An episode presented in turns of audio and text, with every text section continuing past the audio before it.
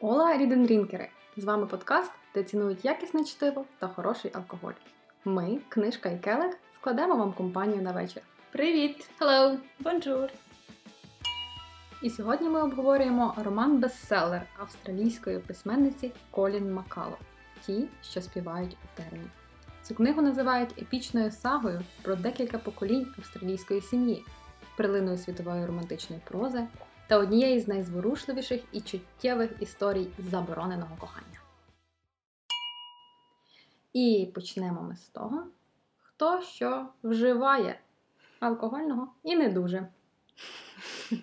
Тетянка. І я почну, напевно. Я сьогодні п'ю те, що принесла мені Оксана, бо у мене був дуже важкий робочий день, і мені не хотілося бігти в свій магазин. Тому сьогодні я, як і наша молода матуся, п'ю червоне безалкогольне. Так, і я читаю етикетку, пише, що сорт винограду 100% Дорнфельдер. Я, я прочитала це. Окей, мій вибір напою це завжди історія. Що ж, думала я, що я буду пити. У цій книжці я не знайшла напою, який би мені хотілося пити, тому що на цій книжці не було якогось такого напою, який би постійно там використовувався. Тобто там була якась згадка про пиво, була згадка, якась, здається, про коняк чи віскі, але не було такого, щоб постійно, щоб це був прям напій книжки, я могла сказати. І того я так думала: окей, Австралія. З чим стоїться Австралія? Це кінгуру. Кінгуру що роблять? Скачуть. Я вирішила була робити собі коктейль Grasshopper. Ну потім поняла, що в мене нічого на нього нема, і подумала, що я вимахуюсь.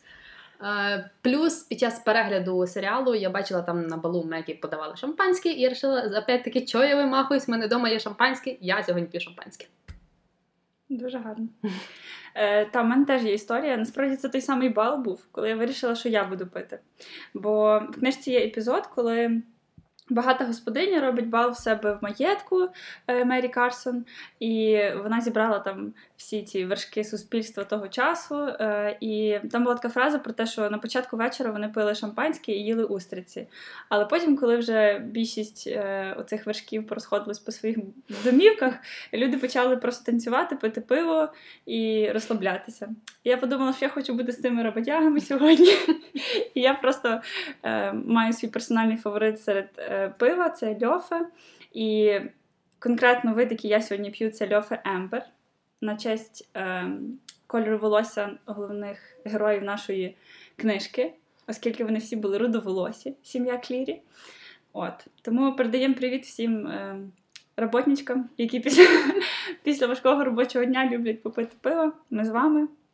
Ми вас не засуджуємо. О, ну- красиво закрутила, красиво. Воно в тебе темне, правильно? Так. Я люблю темне пиво. Тобто тебе, ти кажеш, тебе навчив минулий подкаст не накачатись до кінця, але темне пиво це Я мала з цього починати, люди. Не пийте, будь ласка, червоне вино в таких кількостях, як я випила на минулому епізоді.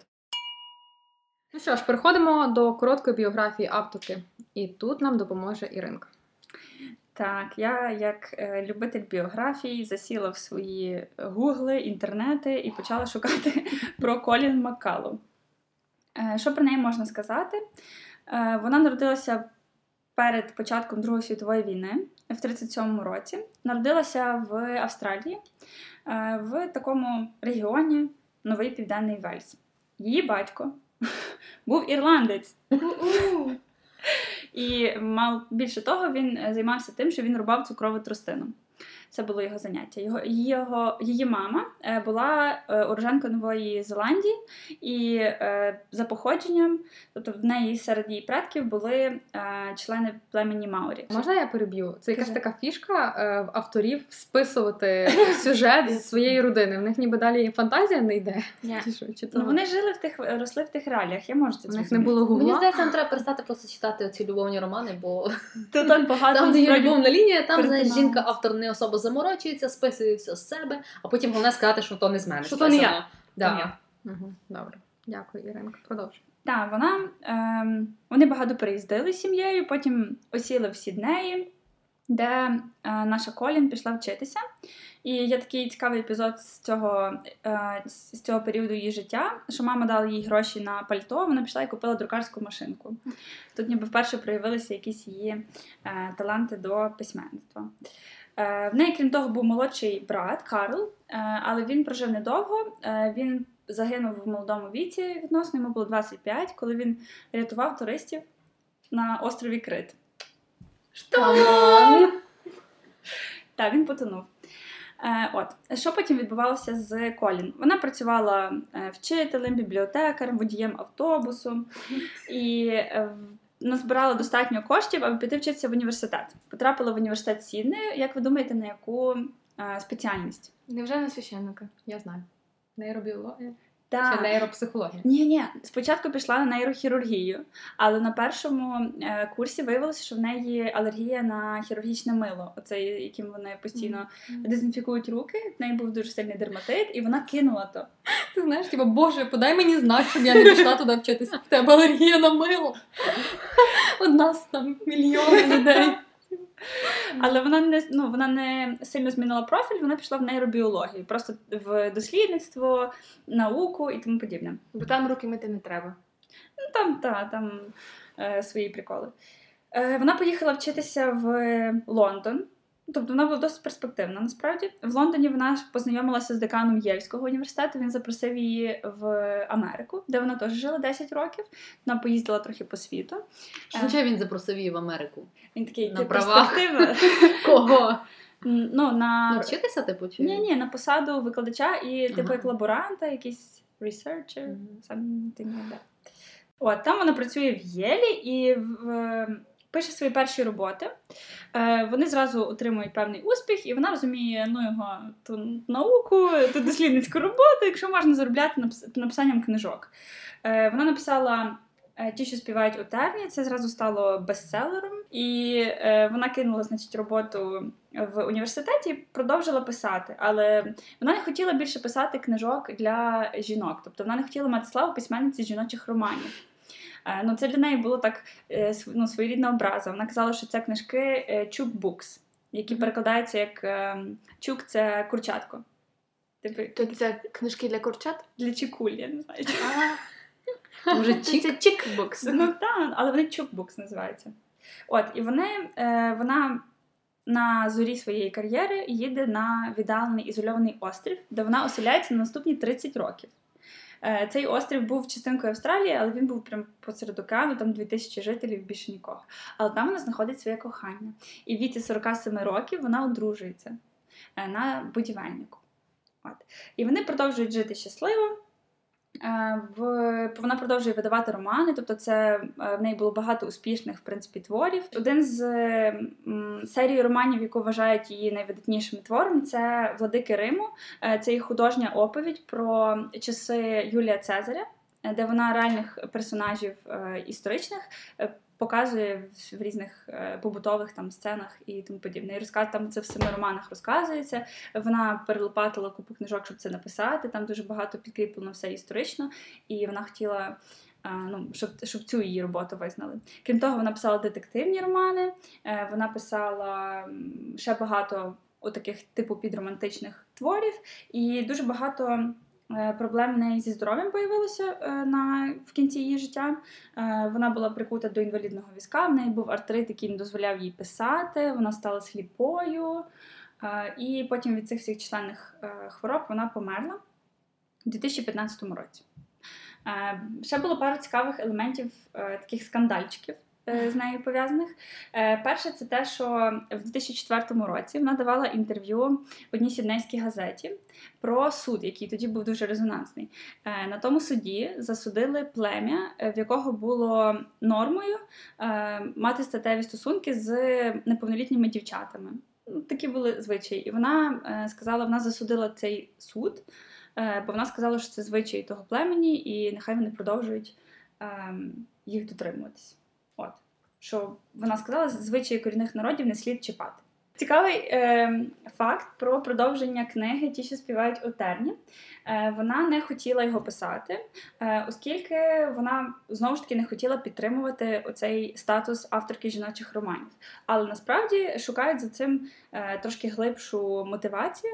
Е, вважають, що перший її роман був таким успішним, оскільки вона переживала е, свої негатив свого дитинства, тобто, що в неї було дуже мало можливостей. е, Її батько її не любив, мати недолюблювала, вони були в неї жорстокі. І фактично цей твір уособлював всі її почуття в той час. І другий раз вона не повторить такого успіху. Тому вона відмовлялася від продовження. і е, фан-факт, е, який стосується її смерті. Е, коли вона померла, про неї писали некрологи. Досить зараз багато, що навіть в інтернеті є в відомих виданнях, типу The Guardian пишуть, е, наприклад, некролог про неї. І крім того, одна австралійська газета написала про неї некролог, який звучав приблизно так. Е, З простим характером та беззаперечно зайвою вагою вона була жінкою затишною та дотепною. І після цього в Твіттері е, народ підхопив і зробив хештег, який перекладався як е, мій австралійський некролог. І вони робили собі, вони уявляли, яким міг би бути їх, їх некролог, якби його писали в австралійській газеті. І там щось таке, типу, хоча вона мала два підборіддя і була доволі тупою, ми запам'ятали її як добру жінку. Це, звичайно, не флешмоб від Джиммі Феллона, має Australian некролог. Ну, от щось, е, щось таке. Тобто вони підхопили цей прикол, е, і це був останній такий інфопривід, пов'язаний з Колін Макалом. І зараз ми переходимо до рейтингу. Нагадую, перед обговоренням ми проводимо анонімне опитування і е, ставимо свої оцінки, загальне враження про книгу. Так от, по висновках нашого опитування, середня оцінка в нас 3,75. Тобто, хтось один поставив 5, хтось один 4 і дві трійки. Три? Е, Такий І трошки три? розносик у нас. Собі. То перший Ну. раз ми так не зійшлися всі. Зовсім не зійшлися. Рухаємося вже до безпосереднього обговорення твору. Книга охоплює півстоліття, розбита на сім частин, і в кожній з них розкривається характер одного з героїв і названа ім'ям цього ж героя. Перша частина це з 1915 до 1917 року, і називається вона Мегі. Таня нам розкаже коротко про що ця частина. Так, книга починається з дня народження дівчинки Мегі, якій виповнюється 4 роки. Вона єдина донька у сім'ї Педді Клірі. Педді ірландець, який переїхав до Нової Зеландії. Їхня бідня, бідна сім'я має багато дітей. Мати Фіона працює дуже важко, батько ніяк не може порозумітися із найстаршим сином Френком. Тим часом дітям дуже важко вчитися в католицькій школі. Одного разу Педі отримує листа від сестри вдови, яка живе в Австралії і володіє великою фермою Другедою. Вона запрошує його на посаду старшого вівчара, і вся родина переїжджає з Нової Зеландії до Австралії, де багато павуків.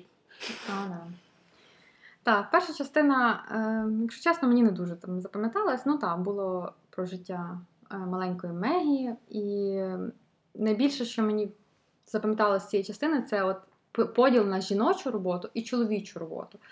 Що чоловіки в родині Клірі не допомагають по господарству, тобто жінкам не допомагають, такі в них правила. І мені це здавалося трошки дивним. І взагалі, коли я почитала цю главу, мені здалося, що там дуже багато тих синів і братів. Навіщо, навіщо стільки їх плодити? Ну, я про, я про, я про автора книги. Якщо до кінця, до кінця книги вони просто стають безликими героями. А, я думаю, інший спойлер буде. Ні, я кажу про автора книги.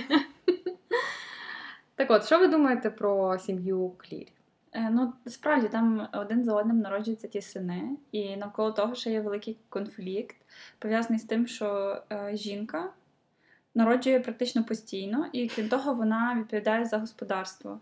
І вона вже практично боїться залишатися наодинці зі своїм чоловіком, бо вона розуміє, що це несе- принесе їй ще одну дитину. І навіть її старший син це розуміє, і це теж так е, шокує в якийсь момент. Ну come on, десь десь бачили, щоб ця Фіона була дуже проти того, що вона. Ну, звичайно, вона казала, що їй не вистачає допомоги, бо родяться одні сини, немає дівчинки, яка би їй могла допомогти. Вона вже чекає, поки Мегі виросте, щоб могла їй допомагати. Але навіть коли Френк починає там плюватися, то ж коли той тато від тебе вже відстане, то вона каже: Ні, типу, я щаслива, я хочу мати дітей, типу, я рада з ними. Був такий момент в книжці. Але е, Оксана правильно каже про те, що мало того, що їхні долі стають безликі, вони навіть для неї стали безликі. Вона практично до всіх своїх дітей е, після Мегі ставилася просто як я не знаю, до собаки. Come on, то вона й до Мегі так ставилась. Ну я маю на Типу, увазі два Мегі, вона найгірше Да. Мегі і всі після неї. Ну, ну тобто для неї ще- всі після Френка вона так ставилась. Тобто всі. Так, всі. Вона любила тільки Френка, реально. Вона його прям от за нього В переживала, був з нього він. Там була фраза, вона переробила купу роботи. Френк їй навіть допоміг. Вона була дуже дуже стомлена. В неї вже там на очі не бачила. Вона пішла в спальню, і вона була дуже рада, що її чоловік спить і не буде до неї ніби приставати. Мгм. Не знаю. Типу, І це вона сказала: ну, бо ще ранувато, що типу, діти маленькі, щоб була хоч якась перерва між дітьми. Ну, вона була щиро втомленою просто жінкою, і я дуже її співчувала, якщо чесно. Крім того, там ем, дуже яскраво описують е, маму цю Фіону, тим, що вона втратила просто будь-які емоції, е, людські почуття. І з одного боку вони її описують такою ну, красивою жінкою, що доволі молодою, але вона просто все життя з неї пішло через те, що якою тяжкою роботою вона займається. Ні, ну мене більше вбило оце, що навіть коли там Фіона була змучена в кінці після вечері, і всі вже пішли спати, і Френк їх захотів помити посуду, допомогти, то вона сказала, е, ну, типу, не треба. Ну, він там в розгляді, звісно, поміг, але вона сказала, що ні, ти ж знаєш, що батько проти, щоб чоловіки виконували будь-яку жіночу роботу. Тобто банально він не міг там нічого подати, протерти посуд, ну, взагалі нічого. От мені це не в'яз... не в'яжеться з тим, що Педі насправді казав, що він її так любив, що він її дуже поважав, свою дружину, і він бачив, як вона важко працює. І в неї там купа пацанів, які, в принципі, нічого не роблять. Ну, ці молодші. Та, І старші чуть-чуть за Мегі, які там лялькою бавилися. Піса ганяла собі. так. Так, ну, якби, могли би біля дому щось допомагати, я думаю. Ну, був, Це було дивно, так. Мені, якщо чесно, здається, що проблема була взагалі ніфіга не в педі, тому що ми ні разу не чули, щоб він хоч чимось її десь допік. Мені здається, що тут річ була в тому, що у Фіони був синдром мучениці. Це, ну, типу, є таке поняття, коли людям хочеться показати, як їм важко, вони драматизують цей момент. От я так важко працюю, то не працюю, але ж я так важко працюю. І от Фіони воно присутнє. Я так не хочу дітей. Ну come on, типу, ти ж теж не безлика вівця, і якби ти маєш кілька важелів впливу, так сказати. Плані роботи в тебе ну реально орава дітей навколо хати, ти можеш когось припрягти, ти в принципі не напрягаєшся, ти просто Я не думаю, що вона могла насправді. Я думаю, що вона не могла, оскільки він був категорично проти того. А де ти був, був момент в книжці, де він Так, продемонстрував він дорікав хлопцям за те, що вони допомагали, і вони з її всі слів. чітко розуміли, що це що це строго заборонено. Але з її слів він І в неї була понівечена доля, вона була вже тоді сильно страждала і не була щасливою, абсолютно, при тому, що мала велику сім'ю і щасливу, вроді би, е, ну, щасливі дні, але вона ніколи не була щасливою. Ну от власне вона була ображена на життя, і тому я з того можу зробити висновок, що вона була не стільки ображеною, скільки мученицею. Тобто, ну та в неї було складне життя 100%, але вона явно вже якось трохи занадто на дому зациклилась. Я хотіла розказати ще про кілька цікавих моментів, які я прочитала в першій главі, а саме як заселювали Нову Зеландію. Мені дуже сподобалось е, цей опис про те, що в англійській колонії було так багато в'язнів, що їх тупо не було куди дівати. Їх всіх ссилали в Нову Зеландію. І відповідно це велика тюрма на великому острові. Дивно, насправді, що е, країна чи острів з таким походженням зараз перетворився в одну з найбільш цивілізованих і прогресивних країн в тому світі. От, а другий момент цікавий був про те, як сам Педі приїхав з Ірландії до Нової Зеландії, чого його туди принесло. Його туди принесло, бо він забив якогось англійця в пориві люті і, відповідно, заскочив на якийсь корабель для того, щоб його не повісили. От, Та це такий нормальний кейс. Ну, дійсно, але я ніколи не читала про це з перспективи Нової Зеландії. Ми знаємо про це про Штати. Цю історію, і з попередньої книжки, навіть яку ми читали, ми про це знаємо. І в принципі з фільмів це активна така історія, яку розказують. Але в перспективі Нової Зеландії, Австралії я ніколи про це не думала. І мені було цікаво почути і почитати потім. Да, зараз туди попробуй візу получи. Ну, А треба воно. Ну, бо вони досить швидко ідентифікували себе як окрема нація. Тобто там навіть е, в наступних главах книжки вони говорять про те, що він сприймав себе австралійцем, там, або в них були якісь певні вже свої звичаї, навіть там мова виробляється своя. Тобто вони швидко зрозуміли, що вони все-таки не ірландець, е, англієць і е, там whoever. а що вони окрема нація австралійці і новозеландці.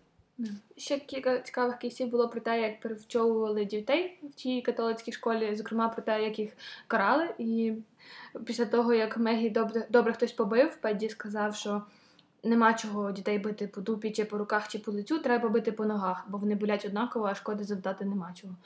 От і ще було про Отець згода. Власне, було цікаво про те, як перевчовували її писати лівою рукою на праву руку, як ліву Мгм. руку прив'язували, і вона цілий день ходила з таким відростком замість руки, який німів. От, ну, перевчили, зрештою, слава Богу. От, а про те, як її після вошей постригли на лисо, то це взагалі окрема історія. Це травма. Ну, мене взагалі її дитинство це читати в першій главі такий трохи шок був. Ну, come on, це дівчинка. Мало того, що її всі чмирять. е, в школі. Ніхто на неї вдома не звертає увагу. Мама взагалі забила навіть якоїсь жіночої сторони банально щось навчити. Ні, на неї ще спіхнули дітей тих самих за ними дивитися молодшими. Та, типу, не ходила- а чорті що. Вона ходила практично в тому ж одязі, вони не, не могли купити їй щось нове, вона не виїжджала в місто. Братам на неї теж було байдуже, тільки крім того Френка одного. Як вони всі школу йшли, і брати її теж, бо вони йшли швидше, вона не встигала, і вони ще її йобкали, бо ми за тебе запізнимося, і всі запізнились, і получили ще всі. Ну, але вони стояли один за одного героя все одно. Ну, Вже тоді було зрозуміло, що сім'я така дружна. А ще вони робили їй кропивку, і мені було приємно дізнатися, що кропивка існувала вже тоді. Що це не винахід моєї меншої сестри. Ну що, рухаємось далі. Частина 2 називається Отець Ральф з 1918 по 1928 рік. Коли Клірі приїжджають в Австралію, їх зустрічає молодий священник Ральф Дебрикасар. Десятирічна Мегі одразу ж впадає йому в душу. Вони багато часу проводять разом, їздять верхи і розмовляють. Більш того, склалося так, що саме він розповідав їй про особливості жіночого організму. Тим часом 70-річна сестра Педі Мері Карсон безнадійно закохана в 30-річного Ральфа і спостерігає за його стосунками з Мегі з неприхованою ненавистю. Та, тобто 70-річна пані ревнує 30-річного чоловіка до 11-річної дівчинки. Все зрозуміли правильно.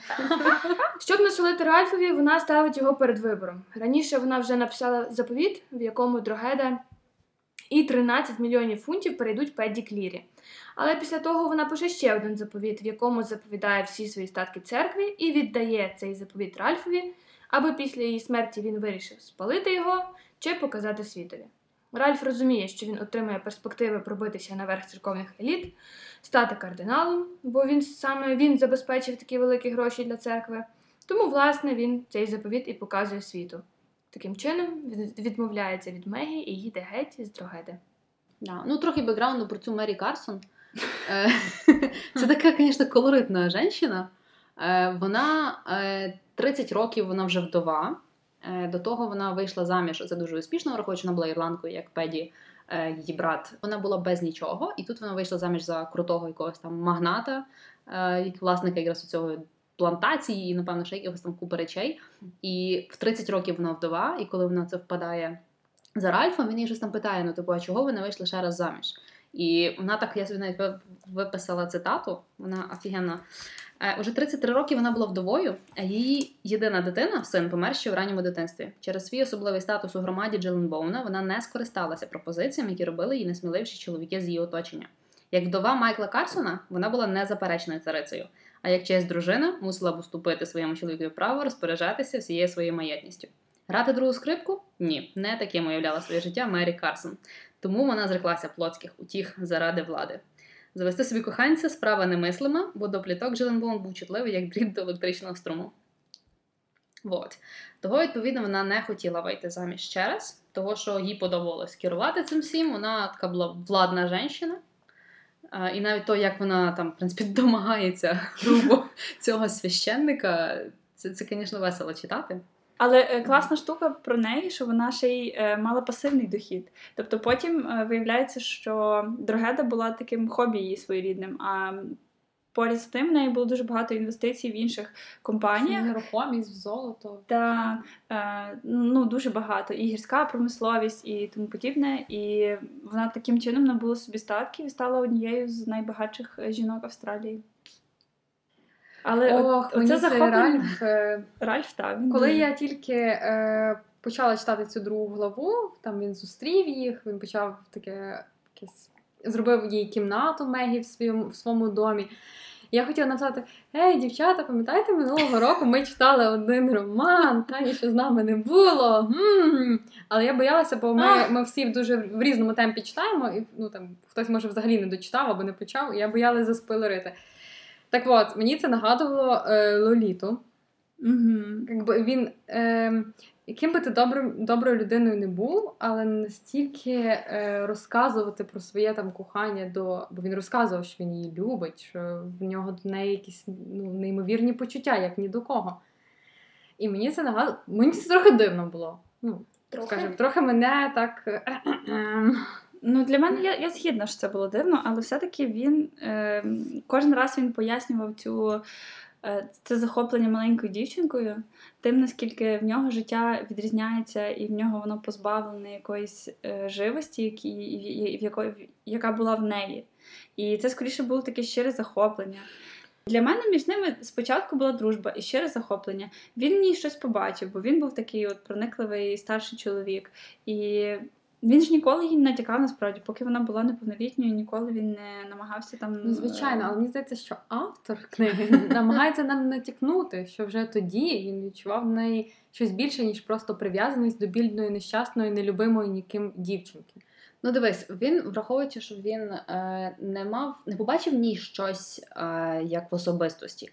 Тобто це почалось з першого погляду. Як тільки він їх бачив на станції, все, йому як то шафа на голову впала, і він А на ній- чому? Тому От- що всі- не знати, Всі навколо, щось- всі навколо, він сказав, що всі навколо були дуже одноманітні. Фіона була взагалі poker face, як завжди. А в неї ці, ці, це волосся і ці очі, і ця живість в її е, обличчі, вона його захопила. Ну от, волосся очі. Ну come on, блін, 20, скільки там, восьмирічний він був, і 10-річна дівчинка. А, і він захоплюється її волоссям і очима в батьківській якійсь манері. Ну, Можна що я прочитаю цю цитату, бо вона мені дуже подобається, я собі виділила. Мегі наймиліша та найгарніша дівчинка, яку йому доводилося бачити. З волоссям, яке важко описати, ні руде, ні золотисте, а бездоганний сплав обох кольорів. Вона дивилась на нього такими безневинно чистими сріблясто сірими очима, схожими на розталі діаманти. Стенувши плечима, священик недоп- недопалок у вогонь і підвівся. Щось із руками я стою старим фантазером, подумав він. Розталі діаманти, хто сказанув, то скоріше в тебе зір псується від кон'юктивіту.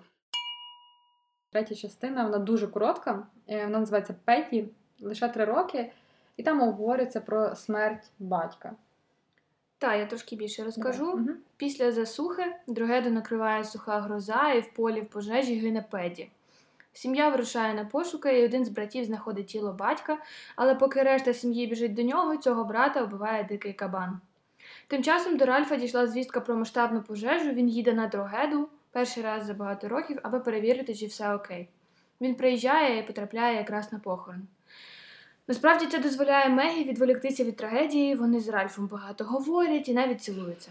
Але він одразу має їхати, вона йому на пам'ять дає останню вцілілу троянду, яку він ховає у свій молитовник. Але в цій частині я на правах ведучої пропоную поговорити про Австралію. Це єдине, що мені найбільше сподобалось в книзі. Це описи цієї країни, які би вони противними не були, Таня. Але е, мені так живо це все було, ці кінгуру, е, як вони борються з тими кролями. Тобто, я не знаю, як подивилася Орел і Решка Австралія. Ну, мені дуже сподобалося про це життя, про тих стригалів, наскільки як вони жили, чому вони так жили, хто там люди, е, як вони кочували. Оце цікаво було, ця робота. Як та пошта проходила, мені настільки було цікаво, і це просто е, класно. Мені теж. Мені супер сподобалося. Е, дуже багато нового про країну, про яку ти мало знаєш, е, про навіть той самий там тваринний рослинний світ. Е, ці елементи того, що в них дуже часто чергується засуха з дощовими роками, і воно якось складається в пазл. У нас в 2020 році е, почалося з того, що були сильні пожежі в Австралії, і ти ніби не розумієш їх природнього походження, а в них насправді може бути таке, що дуже в період дощовий е, виросла висока трава, а потім сильна засуха, ця трава висохла, і вона дуже легко займається. І через це швидко поширюється пожежа. Ну, навіть якісь такі нові речі. Я про це раніше не знала, і я дуже тим захопилася. Вони мало розказували про поганих таких тварин. Там було багато про е, всіх овець, про собак, про кроликів. І всі До речі, та, ти коли згадала, що боже, так багато павуків, вже думаю, ой, я навіть не звернула увагу. Ну, Потім ще з якихось там паразитів написала. Думаю, блін, я теж не звернула на це увагу. негативно було описано оце місто, куди Мегі потім переїхала, там, де велика вологість. І от там мене реально нудило, тому що я, я згадала свій перший триместр вагітності в Таїланді. Там теж дуже висока вологість, і мене постійно, ну, якби в мене не було токсикозу, але реально оця нудота така і важко, ну, важко тобі дихати, коли тебе не, не, недостатньо кисню. Я зрозуміла, як їй там було е, неприємно перебувати. І реально люди хворіють від такої високої вологості. 100% вологості. Це, це тобі не Ну, Львів. особливо з непривички, якщо ти не там родився, да. Ну, про павуків там було багато. Я як арахнофоб з досвіду можете сказати. Ага. Там всі метафори були на павуках. Е, Вона плюнула в нього павучою отрутою, вона стара павучиха, вона не сплела павучу сітку. Там було так багато павуків, що я боялася засинати. І я після того, як читала на ніч книжку, ще півгодини втикала в Ютуб для того, щоб мені нічого поганого не приснилось. Їх було неадекватно багато. І якщо я колись хотіла поїхати в Австралію, то Тепер я зрозуміла, що таке фобія. Дякую. Бо я не помітила в цій книжці. Ні, мені здається, стара павучиха, я пам'ятаю. Так, стара павучиха Більше була. нічого. Ну, я це сприймаю як просто якісь користи, типу, ну, якось її треба Так, назвати. там живності було багато, і це мене лякає. Я не люблю того, що мені в кімнату хтось там залазив, коли я сплю. Особливо баранці там були, правда, Оксана? Кастровані баранці. Скажемо круто. нашим, нашим слухачам, як це відбувалося, щоб поділитися з ними своєю психологічною травмою. Кожне народження ягня треба було спіймати, зв'язати йому бубликом хвоста, залишити на вусі помітку, і якщо це був баранець, не для розплоду, каструвати.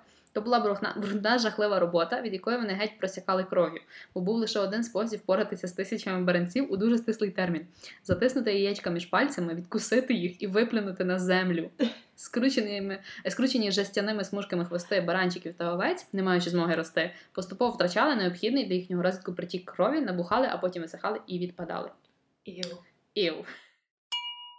Четверта частина розказує нам про Люка Оніла. Так. Мегі далі сумує за Ральфом, коли він поїхав. Але на фермі з'являється новий працівник Люк Оніл. Він схожий зовні на Ральфа і починає клеїти Мегі. Як потім ми дізнаємося, не тому, що Мегі йому сподобалась, а тому, що він клеїть всіх багатих дівчат в окрузі, аби збагатитись. Неважливо. Мегі приймає його залицяння і виходить заміж, бо їй дуже хотілося мати дітей. Абсолютно неосвічена сексуально, вона проходить через дуже важкий перший досвід з люком і щиро ненавидить цей процес, але все ще терпить задля дитини. От тільки в Люка інші плани. Він забирає всі її гроші, вони їдуть на північ Австралії, він починає працювати робочем тростини, а її влаштовує покоївкою в будинок подружньої пари. Без грошей, без дитини, вона чекає його, аби з'їхати в свій дім, а він все годує її обіцянками про зовсім скоро. Під час якоїсь з нечастих зустрічей вона розуміє, що він використовує контрацепцію, дурить його і вагітніє. Її пологи дуже важкі, і тут знову ж таки випадково приїжджає Ральф, але вона фактично проганяє його, бо через нього вийшла заміж за нелюбого і народила від нього дитину Джастину. Після важких пологів Мегі довго хворіє, і господарі будинку дарують їй поїздку на острів Метлок. Люк відмовляється поїхати до неї, і туди їде Ральф. Кілька днів вони проводять разом на майже безлюдному острові. Очевидно, що Ральф порушує свій целібат, але таки повертається до Рима, аби стати кардиналом. Мегі розуміє, що вагітна від Ральфа, йде від Люка і повертається на от. Більше того, вона їде до люка, щоб е, узаконити дитину, скажімо так, спить з ним ще раз. Е, вот, що в результаті, коли народиться дитина, вона сказати, що це від чоловіка, і как би, все норм. Красава. А цю главу можна просто видати було окремо, як такий класік жіночий романчик. Е, Не зійшлося з тим, зійшлося з тим. В общем, дітей народила, то її дурив. Краще Ні, ну розібратися, реально люк мудак. Люк Тут не мудак, я його Це так в принципі, це просто Він такий слизький чувак, але з іншого боку, я кожен раз собі думала, він такий мудак, ти просто його реально хейтиш, він слизький, він до тої дівчини своєї, до жінки вже ну, їздить, не відвідує, не приділяє їй час, але все через його амбіції і оцю любов до тяжкої праці, Ага. про яку ми говоримо, що хлопці насправді думають про одне, але той просто захопився важкою працею, йому подобалося, і вони про це говорять, що в чоловіків є нездоровий потяг до того, щоб от себе задіювати десь на полі і не думати про Ага. жінку. Так, і однією з найромантичніших подій цієї глави це були події на острові, де Меган. Я взагалі я просто дуже заздрила їй. Як то тебе відправляють на острів одну, дітей забирають, і ти просто тусиш. Клас. Я теж так хочу. забирають. Може хтось дитину Да. та, одну Да. дитину.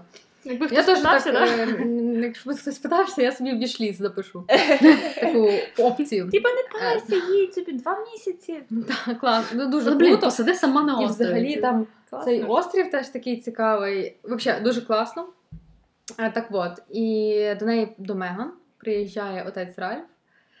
Ну це, блін, така акція, гайз. просто появляється ні звідки. Да, і він там в книзі дуже багато разів говорили, що він був діти просто як звичайна людина, просто приїхав на дорогій е, машині, яку він там пару разів згадував, що він любить дорогі автомобілі. Да, його ще Е, сприйняли як чоловіка. Так, це дуже класно. Ну, він, напевно, представився містер О'Ніл. Ну, дуже зручно. І дуже зручно було. І е, ще, що я хочу сказати, що Меган йому сказала: ти мій тут, на острові, і на трохеті. То вона вже після того всього двіжа. Після того всього, хто хоче розказати про той всій двіж? А що там розказувати? Вона чесно не знає, чи вона на нього кинулась там зразу. А, ні, вони перший вечір щось там, типу, попили чаю, е, пообговорювали, вона Перші йому там 15 хвилин. Да, висказала, як вона не задоволена тим, що він її лишив, і він поїхав, він вибрав Рим. Е, оце, він ж тоді, здається, кардиналом став. Ні. Ще Ні, не ще? став. Якраз ну, мав коротше, стати. Мав стати, от. В общем, там кар'єрна лестниця він ріс, і вона от йому висказує все це, що я там могла бути твоєю дружиною, і Джустина могла бути твоєю, і типа для нас все могло бути класно. І якось вони, типу, да, пили чай, йдемо спати, типу, розходимося. Ну потім, походу, вона до нього прийшла в спальню, мені здається. Ні, Чи ні? якось Ні, е, вона просто виходила з кімнати, а він побачив, що вона йде, обідалась, і він її догнав. І, і ну. порвав, і коротше, і любов. Ну, і Коротше, все. почалось на пару днів якісь потрохушки, там в них просто Це реально, блін, два тижні вони там, походу, тільки тим і не займалися. два тижні, він менше там був. Ні? Ну? Ну, але я хочу сказати, що сетап реально романтичний. Ну, типа, острів. Там нікого нема. Вони класно його Сумерки стайл. Ну, типу, та, але там е, вони сказали, що там нікого нема, не сезон, Ой, е, ізольована та хатинка. Ну ж прикольно, ну. Добре. Да, взагалі нікого немає. Це, це взагалі для медового місяця острів. Так, для таких парочок, які хочуть усамітнитись. Так от, вони класно провели два тижні, і Мегі завагітніла. Це. І мені було дуже дивно, як Ральф, людина освічена. Не розуміє, звідки беруться діти. Тобто про менструацію, про менструацію ти нормально можеш розказати. Типу, Він і тоді ж і питав, а ти знаєш, чітко, звідки беруться діти? Ну, значить, в теорії знає, ну понятно. Але е, він е, навіть не, не подумав, що вона могла би завагітніти. Якби навіть Люк О'Ніл Да, Хлопака з села. е, міг Тому- якби це зрозуміти. Але ви, до речі, помітили цікаво так. е, Мегі для мене вона була такою загадкою своєрідною, тому що вона була е, досить простою жінкою. Вона казала про те, що ніби я проста, мені треба тільки там чоловік, діти. У мене буду... навіть є на то цитата. Нічого мені не треба, просто там. Вот. Не треба Я звичайнісінька жінка, я не амбітна, не освічена і не надто розумна. І ви це чудово знаєте. Все, що мені потрібно, це чоловік, діти та власна домівка. І щоб мене хоч трішки кохали. От, я, Все. мені це не дуже сподобалося. Мегі вона була така та досить простою, але в принципі з роками вона мудрішає. Тому що навіть коли вона жила в цих е, подружжя е, Міллерів чи Мюллерів, е, вона читала там якісь їхні, е, їхню літературу, і вони всі були в принципі любителями книжок, Да, такі. Колін Мгм. Макалов, на секундочку. І вона стає зос- освіченішою з роками. І в ній якась мудрість навіть проглядається вже з часу. Частина п'ята. Там багато подій, але основна героїня це якби Фіона. Так, в Європі починається Друга світова війна, і двоє братів двійнят Мегі йдуть на фронт. Наприкінці війни вони повернуться, але один із двійнят без можливості мати дітей. В Ватикані Ральф бачить в закритій церкві переляканого і розгубленого німецького солдата, якого невдовзі відправлять на російський фронт. Він благословляє його, навіть не підозрюючи, що їх шляхи ще перетнуться. У трагедії у Мегі народжується син Дейн, копія Ральфа, але ніхто навіть не припускає, що це дитина не від люка. Здогадується тільки Фіона, мати Мегі. Вона розказує Мегі, що в молодості теж була палко закохана в одного впливового, одруженого чоловіка. Фіона народила від нього сина Френка, який на цей момент уже давним-давно пішов з Дрогеди і потрапив в тюрму. Батько Фіони дав Педі гроші, аби той одружився з нею. І це перший раз, коли мати і донька по-справжньому розуміють один одного. Коханий Фіони і коханий Мегі проміняли їх любов на кар'єру. Коли Ральф приїжджає в Дрогеду, то знайомиться з Дейном, але не здогадується, що це його син. Тому Мегі вирішує йому нічого не казати. Це теж дичайша діч. І він подумав, тобто, мало того, що він не подумав, що в них щось там могло получитися за ті два тижні.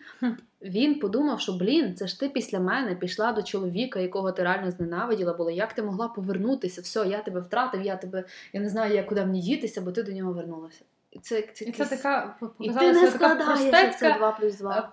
е, мужицька оце якась приземленість, приземленість така, що ти не подумав про одне, що вона могла там від тебе мати дітей, ну, типу, сина, але ти подумав, що вона пішла до когось. Це так дуже. Ну, Це навіть не Не- подумав, не- це не захотів подумати. Тобто мені сказали, що дитина Люка, а ну окей, значить дитина Люка. Типу, що я буду Люка, думати? ну, чу- а що ти маєш думати? Ну насправді тут чи А яке в нього буде прізвище? Твоє чи що? Ну він ж не міг собі придумати всю цю її стратегію, коли вона поїхала запліднюватись до свого чоловіка. Там тиждень Вона сказала, що я йду, чувак, я йду від тебе, я йду від е, цього від Люка, там ці і ніхто не і, і я повертаюсь на Дрогеду. Він повертається і з, з- з його прізвищем син. Я не розумію, Що чому вона взагалі не сказала йому. Вот, власне, дякую. Вона повелась просто як дура тупа. Ну, Вона типу, боялася, що він його забере. Куди забере? Куди забере? забере? Такого Він не має права нікому сказати, що це його син. Неважно. Відтоді не він забрав. Він зможе на нього вплинути, типу, якось. Ай, От ти прикинь, чувак став, спойлер альорт, став священником, не знаючи, що його тато священник. Мені типу, бо він про нього просто, просто був Прикладом. включила мученицю, яку вона запозичила О, від матері, і хотіла йому якимось чином ну, так помститися. Насправді Хоча зробила вона- гірше тільки собі. Для мене це абсолютно було типу, виправдано, тому що вона сказала, що я ніколи не буду мати Ральфа. І для мене це один з позитивних моментів тої книжки, що вони насправді так ніколи і не було того, що він відрікся там остаточно від священичого, свого сану, бо для мене це було б нереалістично. Він не відрікся, він був від неї далекий, незважаючи на те, що в них був близький контакт. І вона тоді говорила, що це єдине, що вона може від нього взяти. І це її єдиний скарб і втілення її любові до Ральфа. Але якби вона йому сказала, що Ральф, це твій син, він від неї би не пропав. Він все одно Вона не хотіла, вона знала, факт. що Вона він не належить їй. І Вона може не хотіла навіть ставити його в таке положення. Тобто, це це як заповіт тільки level 2. Мені здалося, що вона якось по-іншому це сказала. Не те, що це мій скарб, а це вона подала, якби вона обманула Бога. Так, Що ти вона вкрала, мене Ральфа, так. а я вкраду в тебе я вкрала в тебе це. Ну, це і, з тих моментів, і вона так егоїстично тримає того малого біля себе. І я думаю, що якби вона сказала, ні, ти не підеш в священник, і ти будеш на другеді сидіти зі мною, бо от вчи там будеш Фіоні допомагати, е, він би тоді послухався. А чому ти віддаєш? І ще й Ральф, вона тобі то на, дивися на нього. Але не скажу тобі, Але що не ти. скажу, всі бачать, всі А бачать. скажу тільки, коли мре. Щоб типу, тобі легше стало. Та ну, це дуже егоїстично. І мені здається, що так. Дуже що, егоїстично, е, теж автор. У мене є знову питання. Е, чи можна придумати якусь іншу роль для тих жінок, можливо, якийсь інший сценарій розвитку подій в них? То Фіона, Меган і Джастина. Потім буває. То все. Страдальці, нещасні. Насправді так там так класно показує те, що вона хейтила свою маму, яку вона не розуміла. Вона казала, що я вона мене не любить, і вона її теж не розуміє. І там показується момент. е, Я вже коли почала дивитися фільм, і це було теж в книжці, коли Мегі каже, що коли в мене будуть діти, я буду всіх любити однаково. О, да, да. Я такою не буду. Я теж і вона тупо повторює долю своєї мами всьому. В тому, як вона свого сина любить більше, ніж доньку, а доньку mm. називає монстром, в тому, як вона прив'язується до сина настільки, що вона всіх решта забуває, так само, як Фіона прив'язалась до Френка. Вона тупо повторила долю своєї мами. Ну, Але це десь оправдано. В тебе є щось, чого ти не можеш мати, але ти на цьому просто помішаний. Так. Понятно, що якщо ти от від цього щось получаєш дитину, то ти її боготвориш. Так само було з І вона не посягає на Ральфа, з вона ні разу не просила, щоб він кинув заради неї церкву. Да, вона знала, от, що він вона зосередилась на сину. І вона забрала те, що могла. Ми переходимо до частини 6, е, де розповідається про Дейна, сина Мегі. Так, Джастина і Дейн виростають і їдуть з дому. Джастина хоче стати актрисою, а Дейн хоче стати священником. Мегі, очевидно, в шоці, але слухає Дейна і відправляє його в Рим на навчання до Ральфа та ні до кого іншого. Дейн проходить навчання в семінарії і висвячується в священники. Увесь цей час поруч є той німець, якого колись заспокоїв і благословив Ральф. Всі Клірі приїжджають до нього до Дейна на висвяту в Ватикан, окрім Мегі і старенької Фіони. Після обряду Дейн планує відпустку в Австралію, щоб поговорити з матір'ю, але перед тим їде на крит відпочити. На криті він гине, чи то тоне, чи то отримує сердечний напад, неясно. Але Крит грецький острів, а Греція охоплена революцією, тому згорьована Мегі навіть не може забрати тіло. Вона приїжджає до Ральфа просити допомоги і розказує, що Дейн його син. Ральф допомагає знайти і перевезти Дейна в Трогеду, проводить заупокійну службу. Після цього уже старий 70-річний Ральф мирно за столом помирає. Заповідає він усе майно і Трогеду німцеві Рейну, який закоханий у Джастину. Тут у мене питання зразу. Чому про воші, які були на Мегі, в першій частині присвятили сторінок 10, А смерті Ральфа два рядка, так само, як і смерті Дейна. Буквально один абзац його прямою мовою. Я навіть не зрозуміла, втонув він чи серце його вхопило, тому що він сказав, що він відчув біль в серці, він почув поклик Бога, дякую тобі за мої муки і помер. Це спис, яким Бог його серце. Ну тобто це був сердечний напад, правильно? Ну, я так підозрюю, що так. А там, типу, скрізь в рецензіях і в самій книжці пише, що він помер. Тобто, ну, ну, Ну, мо- може, легені, типу, води не Ну, по суті, був це те саме напад, і потім по він факту. пом- потонув. Ну, типу, може, його би могли спасти, якби це було на суші, наприклад, знаєш, сердечний напад. Ну, типу. може. Та він був молодий хлопець. Ну, словом, він дуже хотів, щоб Бог його забрав. Бог його забрав. Це було дуже дивно. Він молився. Він е, там було перед тим прям така історія, що як він в своїй цій маленькій кімнаті молився до Бога, звертався до нього, що мол, я тебе так люблю, там так люблю. Для мене цікавий був елемент, що насправді він помер в Греції, коли він, мав бути там зі своєю сестрою, яка не поїхала туди через е, свою якби, кар'єру і через кохання до цього Рейна. І вона потім себе звинувачувала, що якби вона була там, цього можна було б уникнути. Ви думаєте, можна було б уникнути? Ну, ні. Вона б просто була там на березі, бо вона би кудись інше пішла, або вона там. Ні, ну, не знаю. Блін, ну це, це таке Я питання. сумніваюся, що вона там Вони могли спасла. взагалі не туди піти, вони могли це повністю історія би була інакша. От вона питання, чи там- мав він померти, чи ні. Це якщо Божий мав, от, якщо це Божий помисел, помер то вона по-іншому. нічого не поміняла. Так. Якщо це просто якась така ну, тупий стик обставин, тоді да, вона б помогла. Але ну блін. Тут питання, чи хто вірить в фатум. Отак. Вона ж не кажучи. знала про це. Коли вона приймала своє рішення, вона не знала, до чого воно приведе, тому звинувачувати себе тупо. Але вона Ну, себе дійсно звичайно і ще й закрилась через це від Рейна. Це не було дуже таке розумне рішення, але якось воно для неї. Ну, закрилась вона від Рейна, якщо не впевнено ж тільки через це, бо вона особо не, не напрягала, щоб з ним бути. Тобто вона шукала тільки яку лиш можна причину, щоб не бути з ним.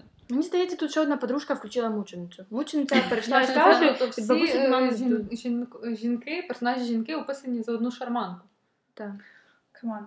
Е, всі жінки в реальному світі теж так само живуть. Та ні, ні, ну Хвилинка Хоча мені, наприклад, Ну, я- е, Джастина дуже подана якась така негативна, вона така своєнравна, вільна, вона там стає акторкою, але мені було цікаво про неї читати. Тобто, Ну, я би не сказала, що вона негативна, вона мені більше здалася такою якоюсь туповатою трошки. Якісь безглузді рішення, тупі тексти. Якась така більш дитина, от інфантильність дуже. Дитина, яка не виросла і щось хоче доказати, щось там тій мамі вічно щось упрікає. там Ну, пише маркером. Ну чому, чому саме маркером? То це було ноу-хау на той момент. Ну Да, там, там, це мало когось вразити. І остання частина книги, вона називається Джастина, і розповідається про завершення взагалі цієї епохи, цієї книги. Так, після смерті Дейна, якого Джастина любила найбільше в світі, вона не може знайти собі місця і винуватить себе. Аби покарати саму себе, вона зрікається Рейна, а невдовзі й повертається на Дрогеду, звідки завжди так хотіла втекти. Зрештою, після довгих поневірянь вона таки виходить за Рейна заміж. От, але книжка закінчується тим, що оцінює іронію цього всього. З самого початку в Клірі було вісім синів і одна дочка. Жоден з цих синів не мав дітей. В дочки двоє дітей, але перший рано помер, а друга на відріз дітей не хоче. Таким чином, у садиби і у сім'ї Клірі немає майбутнього. Хто б міг про це подумати, колись подивившись на таку велику родину? Ну, да, ну я думаю, Це що це якась історія така була. Насправді, ну, тобто, що я думаю, що автор її не придумав. Ну, вполне реалістично, як на мене. Мгм. Ну, там я трошки все-таки клішована історія. Таке, та. Ну і померла та друга, та ну і хрен з ним. Ну, То, то не що- Тара, що- що мені має бути, що мені має бути, типу, шкода. Е, ну, в чому поінт, брат? Мені має бути шкода, що це стане церквою. Так воно і мало бути церквою. І воно було там. Ну, да, якийсь наступний внук не перейняв ту другу, не пахав так з тими вівцями. Ну, питання, чи церква щось з нею зробить. Бо це, по суті, це, Щоб це по частинах. Роздасть Може, по частинах, як там було про, про війну, що, що інші е, ці такі великі фермерства розрізали і віддавали військовим. Та? Такі, фермерам, ну, фермер, та.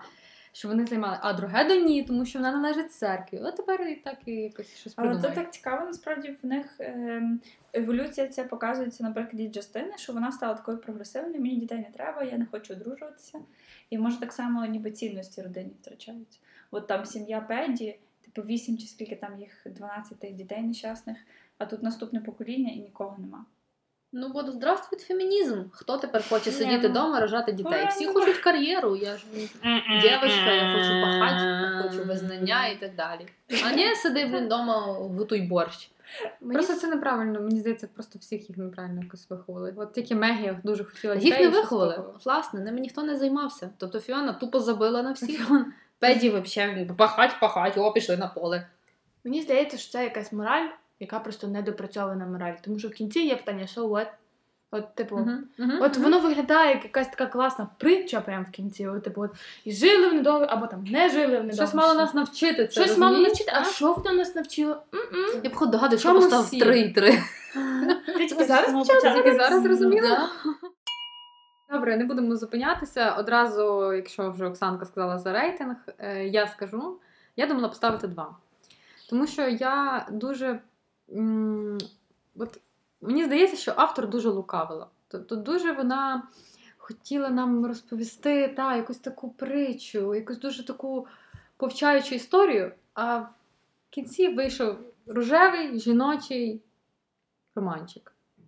Я не зрозуміла. Мене було дуже багато питань. Не для мене книга, нікому не пораджу. Бо мені 100 років самотності Маркса взагалі класно зайшло. Там теж про багато сімей, кучу дітей, а от е, тут ні, я навіть не знаю, мені здається, що я вже все сказала. Передаю слово. Давайте я наступна. Я теж тих, хто поставив три. Е, ця книжка, в мене до неї були дуже високі очікування, так само, як до звільних вітром, тому що це та книжка, про яку колись згадувала мама, і вона така, як стоїть на постаменті, ті, що співають в терні. Тому, коли я її брала в руки, я очікувала, що для мене там буде просто якийсь The Whole New World. Насправді книга доволі цікава, але та книга, за яку мені соромно, що мені вона цікава. Тому що вона, як, як літературний твір, написана паскудно. По-перше, там є абсолютно негативні персонажі. Наприклад, Мері, Люк або рідні Фіони, там в них немає нічого доброго. Є абсолютно позитивні персонажі, наприклад, Дейн, Люді або Енні. Тобто, ну, з уроків літератури я пам'ятаю, що твір хороший, якщо там немає абсолютно хороших і абсолютно поганих людей. В цьому творів не були. От. Крім того, деякі моменти в книжці явно недорозкриті. Наприклад, смерть Ральфа. Ну, реально, одним абзацем там навіть не поняв, щоб він помер, поки в кінці не сказали, що він помер. І це реально описувалось набагато менше, ніж воші Меги. От. Крім того, логічні промахи, які сьогодні згадувала Оксана, це теж вони падали в око. Крім того, опис війни максимально нецікавий. Come on, війна, це можна так розкрити. Наприклад, приклад звіяних, да, там, там і максимально цікаво читати. А тут якось так, ну, Мусоліні. Хто такий Мусоліні? А, фіг з ним. Якийсь Мусоліні. От, водночас, єдине, що мені сподобалося, я була майже впевнена, що Ральф і Мегі зрештою зійдуться, а потім, коли в кінці книжки я поняла, що йому 70, їй 50, і вони ще не зійшлись, я була здивована. От, і це, напевно, перевага, що вона не є така передбачена. Я того не передбачувала, власне. Тому я думаю, що книжка хороша на один раз, нікому не признавати, що ви її читали, і точно не шедевр. Ну, і дивись, я не знаю, чи погодитись на рахунок негативні персонажі. Ну, для мене негативні це прям тільки не там доктор Злонер, який ходить, вбиває всіх там, задумує, як той світ знищити. Типу, я не можу сказати, що вони будуть негативні. Можливо, да, в них. Я не знаю, для мене це спорні персонажі були всі, причому. Мені здається, в них всіх поєднувались і позитивні, і негативні риси, я не можу виділити. Звісно, да, я можу виділити Люка як мудака, і я можу виділити там Дейна як якийсь приклад святості і там чистолюбія. Але більше, мені здається, останні вони всі таки були посередні. Тобто люди, які вічно там в боротьбі між внутрішнім добром і злом. Е, ну, не суть. Я поставила книжці 4. Мені, я, ну, звісно, це однозначно не шедевр. Е, Три мені би, напевно, рука не піднялась поставити, тому що це дуже такий повноцінний твір. Він захоплює три покоління, що, в принципі, мені здається, неправильно. Бо це, наприклад, ту саму Джастину з Дейном, їх можна було виділити ще в окрему книжку. Мені такі раніше було, що читаю повністю окрему історію і за Мгм. чим я її читаю. Ну, все одно для мене це не три. Історія, в принципі, цікава. Не спорю, про втиків дофіга. Ну, якщо на них якось не зважати, е, може, в мене ще теж є оця емоційна прив'язка, що каже, мама там в дитинстві дивилася, паючі терновники, дивимося і все. Того і тому в мене чотири. Тепер я. Е, я поставила оцінку 5. Е, чому? По чому я зрозуміла насправді після ваших е, оцінок? Я дуже мало читала жіночих Що ти ту книжку читала? Що я читала дуже мало жіночих романів, і для мене це не є знайомі сюжети і переживання. І коли я читала, воно мені відгукнулося, і мені було цікаво. Мені перша частина, звичайно, більше сподобалася. Коли появилися Дейн і Джастин, я згідна. Воно трошки втратило, ну, втратився інтерес, тому я сумнівалася між четвіркою і п'ятіркою. Але для мене 5, тому що, по-перше, це саме перше, що мені спадає на думку. Там нема однозначно негативних чи позитивних персонажів. Для мене вони всі були абсолютно різні і всі контрастували. До одного я відчувала то зворушення якесь, жаль, ну, я жаліла його. З іншого боку, ненависть, і це і Фіона, і Мегі, і Педі, і Мері. Всі до всіх були такі нерівнозначні почуття, і вони постійно розвивалися. Той Ральф один чого вартий. Просто ти в один момент не розумієш, чому він робить те, що робить, в інший момент ти захоплюєшся ним просто як характером і як персонажем. Ем, друге, це сама сцена, де це все відбувається. Австралія, Дрогеда і ці всі міста. Я ніколи так захоплено не читала описи рельєфів, природи і тому подібне. Я зазвичай це якось е, так по діагоналі читаю, і мені не цікаво, мені нудно. Тут мене воно захопило. І та навіть у ці сцени на острові досить цікаво було починати. Повчально. Ну, тобто, може, це тупо, я не знаю. Я бачила там щось глибоке для себе. Може, я сама себе переконую, просто не настільки ще начиталася, щоб зрозуміти глибину і розуміння всіх романів. Мені було цікаво. Я думаю, що це 5. Якщо воно в мене такі емоції викликало і такі переживання, то напевно воно заслуговує в моєму серці, принаймні, значення і звання шедевр. А зараз Оксанка нам розкаже про свою дитячу, про свої дитячі спогади, а саме про екранізацію. І зараз рубрика для тих, хто любить дивитися фільми, кажучи, що читав книгу. А чому це мій е, спогад з дитинства? Тому що мені було десь в районі від 6 до 9 років, і це крутили ввечері по телеку, і мама йшла дивитися. Я навіть не знала, що є книжка така. Я лише знала, що Оксанка йдуть поющі в терновники, і я то дивлюся, бо там любов, там все так гарно. І я там бігала, щось підглядала. І я, я взагалі не пам'ятала сюжет, я нічого не пам'ятала, я лише пам'ятала, що там був цей священник, і була ця дівчинка, і там була якась з них теж там історія е, довжиною в життя. Це все, що я пам'ятала, але воно мені отак от в'їлося, і е, того я хотіла, от, власне, цю книжку прочитати. Ну і продивитися фільм, звичайно. Е, Про сам фільм, в принципі, вже писали в пості. Фільм 83-го року. Е, З відомих людей там ніхто не ну, з відомих акторів там ніхто не знімається, хоча пробувалися. Деякі відомі, але їх, скажімо так, не прийняли. Загалом фільм викриває, відкриває е, всю книгу. А я би сказала, що деякі події там не точно відображені, тобто дуже багато є таких моментів, які ну бляха в книжці ж було інакше. Оце є з тих людей, які це кажуть. А, да. Але загалом, в принципі, він мені сподобався. Мені дуже сподобався ця е, акторка на роль Мері Карсон. Ну, вона просто там шикарно грає. Цю. Ну, Вона, по-перше, супер виглядає на свої там 75 років. Е, і як вона оце домагається цього Ральфа, як вона його там чмирить. Ну, просто неї це шикарно вийшло, я захопилася. Ну, фільмі це реально класний персонаж. Просто в книжці вона жахливо описана, як щось таке, що напів розкладається, Мгм. постійно сидить в своєму кріслі, а там вона гасає на конях. Просто така Вона така владна, егоїстична, така от. Та, ну, така, общем. така сивина в неї, просто срібна в волосі. Ну, та, вона там набагато привабливіша, і вона так його присоромлює кожен раз. Да. А в книжці вона так більше була жертвою якихось його очей. Ну, в общем, вона класна. В принципі, екранізація хороша, мені тільки єдине, що Мегі мені там не подобається як акторка, але не суть. Загалом радимо подивитися, якщо вам сподобалась книжка і ви хочете закрити свій гештальт. Екранізація тільки одна є цього, це чотири серії е, по 2,5 години. е, Цього фільму, а також е, є, до речі, ще один серіал на дві серії, міні-серіал на дві серії, який розкриває події, яких не було в книжці. Тобто це є 19 років, поки від народження Дейна і частини і до їхнього дорослішання. Там така жесть твориться. Я не бачила, сюжет? я не читала сюжет, і я собі думаю, ну блін, це ж якби якась така Це окрема відка. жесть. Там ем, я теж про це до цього дійшла, коли готувалася до біографії. Це називається The Thorn Birds Missing Years, щось таке. Та, І воно роки. розкриває та, цей момент, коли Мегі повертається е, з того житла, де вона жила з сім'єю Мюллерів, і там вона народж... неї народжується день, і оцей період війни, і до того моменту, коли повертається Ральф з Ватикану. Що там робиться? Просто жесть. Е, повертається люк який раптом вирішив, що він Люк, я твій отець! Люк, я твій отець. Він такий, типу, в натурі він повертається і пробач мене Мегі, я хочу бути батьком.